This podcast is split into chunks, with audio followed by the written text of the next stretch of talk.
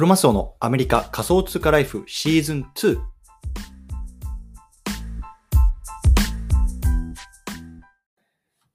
皆さんおはようございます。アメリカ西海岸在住のクロマスオです。今日は9月の23日、金曜日ですね。皆さんいかがお過ごしでしょうか？今日も早速聞くだけアメリカ仮想通貨ライフ始めていきたいと思います。よろしくお願いいたします。さて、今日なんですけれども、今日はね、専用 PC のおすすめについてね、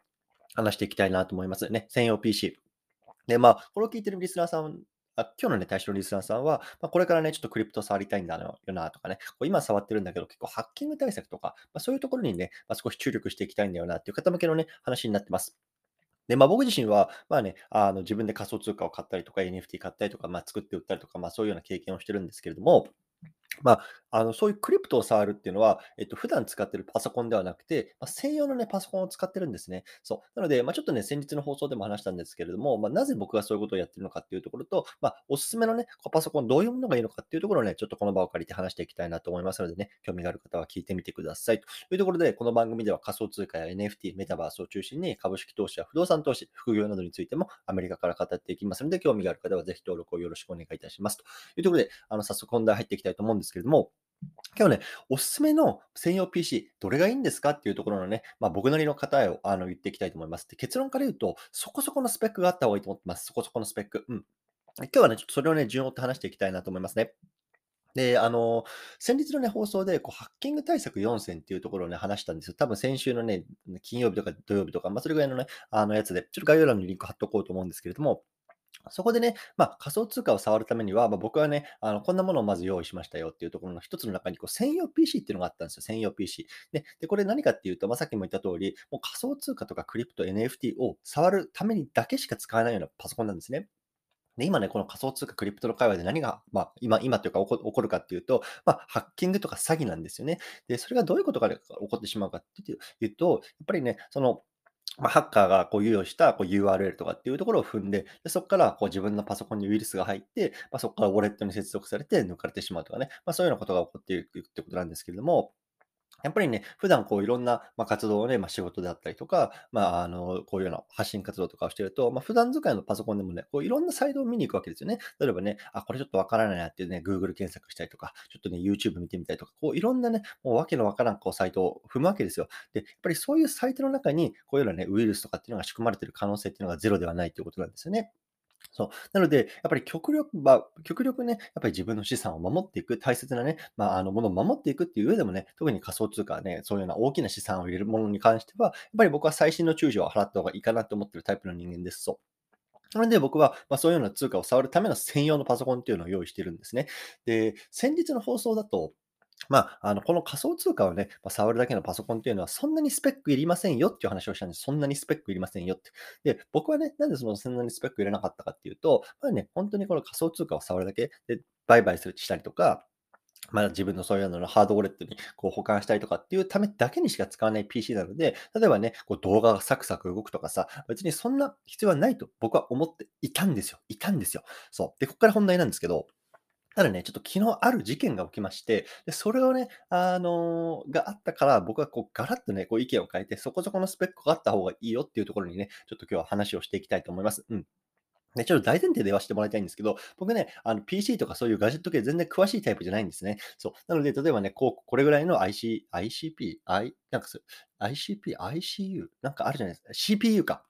すみません、CPU、そういうのはね、メモリがあってとかっていうね、そういうね、細かな話ができるタイプじゃないので、まあ、そこそこのスペックっていうすごく曖昧なあの話に あの話になってしまうと思うんですけども、ただね、ちょっとこの話を聞けばね、あ、これぐらいのものを買っておけばいいのかな、みたいなところは分かるように話していきたいなと思います。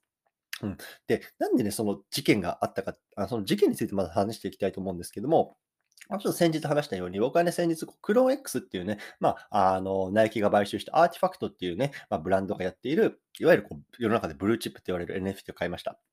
で、彼らがね、まあ、あの、取り組んでいる一つのことにか、あの、一つは、まあ、自分たちのそのクローン X っていう NFT を、まあ、この、いわゆるメタバース世界に連れていく、まあ、ファッションの、まあ、あの、ファッションアイテムの一部として、そのメタバースに連れていくアバターみたいのを、こう、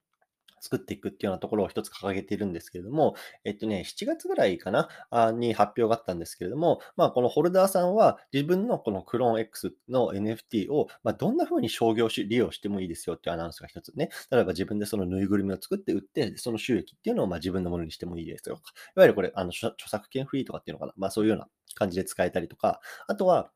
ま、これ一つ大事なのが、えっと、そのホルダー限定で、こう 3D アバターのね、えっと、ファイルっていうのをね、配あの、ダウンロードすることができるようになったんですよ。今日はこれなんです。今日はこれが大事。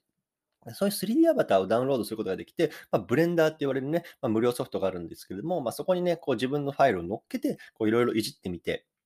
っていうようなね、ことができるんですね。そのホルダー限定で。で、実は昨日僕はね、それをね、あの、ダウンロードして、こう、いろいろ自分でこう、ブレンダーをいじって、自分のアバターをいじってね、なんかこう、着せ替えてみたりとかしてみようかなって、あの、その専用の PC でやったんですね。ね、このダウンロードするためにもちろんさ、その専用のサイトに行って、自分のウォレットをつないで、そのウォレットの中に、その対象となるこの NFT が入ってるかどうかっていうのが認識された人しかダウンロードができないっていうような仕組みになってるので、もちろんね、自分の専用の、ね、仮想通貨 PC にログインして、そこからね、入ってダウンロードしました。で、こっからなんですけど、実はね、このブレンダーっていう、まあ、いわゆるこう 3D モデリングソフトっていうんですかね、は、あの、僕のこの PC、この仮想通貨取引用のロースペックの PC だと、全然サクサク動かなかったんですね。そう。で、これがね、本当にもうなんかストレスだったんですよ。うん。で、結局何をしたかっていうと、えっと、USB を買ってきて、新しいやつ、USB をその仮想通貨の PC につないで、でそこにダウンロードした、まあそういう 3D アバターのファイルを入れて、で、それを自分のあのメイン PC の方に持ってって今作業しているっていう状態なんですね。で、これってめちゃめちゃめんどくさい手間をかけたわけですよ。ね、なんあの僕がその、なんだろうな、まあちょっとお金がもったいないし、仮想通貨触るだけだからっつってね、こうロースペックの、まあ当時500ドルぐらいだったかな、安い PC 買ったんですよ。うん。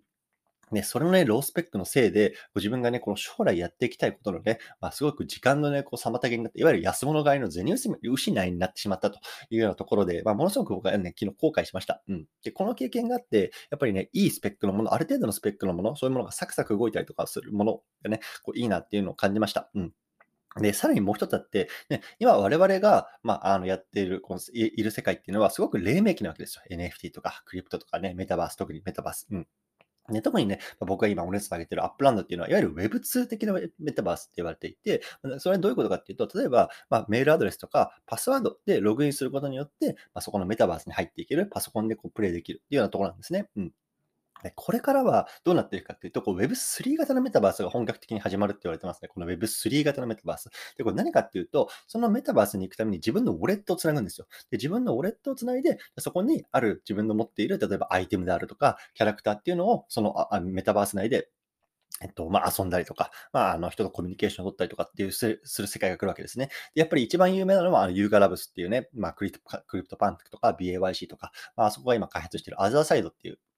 あの土地がありますけれども、あの、あれはもう完全に Web3 型のメタバースですよね。なので、自分が持ってる、えっと、ウォレットをつながなきゃいけない。で、それで、まあ、プレイしていくということに、まあ、確実になっていくと思うんですけども、まあ、必ずね、この未来は、こういう Web3 型のプラットフォーム、あの、メタバースプラットフォームっていうのが増えていくと思ってます。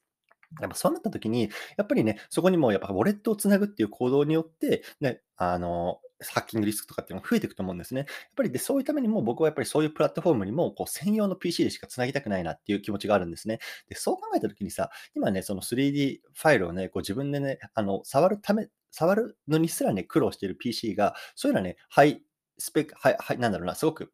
だから機能性が要求されるメタバースの世界ね、あのユーガラブのあのアザサイドの PV 見たことあることある方はすごい、あの、いると思うんですけど、あれ本当すごいんですよ。もうなんかすごく立体的だし、ね、概要欄にちょっとリンク貼っとこうかな。そう。なので、やっぱそういう世界で僕の PC が耐えられると、まあ、到底思わなかった、思わなかったんですね、昨日の経験を通じて。そう。なので、やっぱり、まあ、これから未来を見据えたね、まあ、そういうようなガジェットっていうところを考えると、やっぱりある程度のスペック、それはね、まあ、具体的に何なのかっていうと、まあ、あの、そういうようなメタバース内でもサクサク動くよって、多分これが、多分ヘッド、ヘッドセットとか、まあ、将来的には多分グラスになっていくと思うんですけども、そういうものとつないでこう連携していくっていうようなことになると、やっぱりね、まあ、すごく限られたあのメモリであるとか、まあ、スペックのパソコンだとやっぱり対応しきれないと僕は思ってるんですよね。なので、やっぱりそういうの未来を据えた、あの、投資という意味でも、まあ、そこそこのものをね、こう自分の専用 PC として、もしね、検討、専用 PC 買いたいなって検討してる人はね、買った方がいいのかなと思います。うん。ということでね、今日はちょっと、あの、こういうような話をしました。なので、まだね、多分あんまりね、クリプト触ってないんだな、持ってないんだな、別に資産もない、そんなにないからなって言って、まあ、メインで使ってる PC が、いわゆるクリプトの PC になってる方多いと思うんですけども、多分ね、これからはどんどんどんどんこうね、クリプトのなんだろうな、資産割合みたいなのが増えていって、あ、どっかのタイミングで、こう仮想通貨のね、専用の PC 買いたいなって思うことがね、まあ、あの、来ると思います。で、その時にね、やっぱり、あの、どんなスペックのものかなとは調べることがあると思うんですけども、まあ、僕はね、まあ、そこそこのスペックのものをね、まあ、資金的な余裕があるのであればね、まあ、買った方がいいんじゃないかっていうところをね、まあ、自分のね、こう経験を通じてね、通じて、あの、アドバイスさせていただきたいなと思いますというような話でございました。はい。ということでね、今日はこの辺りにしたいなと思います。皆さんもコツコツやっていきましょう。お疲れ様です。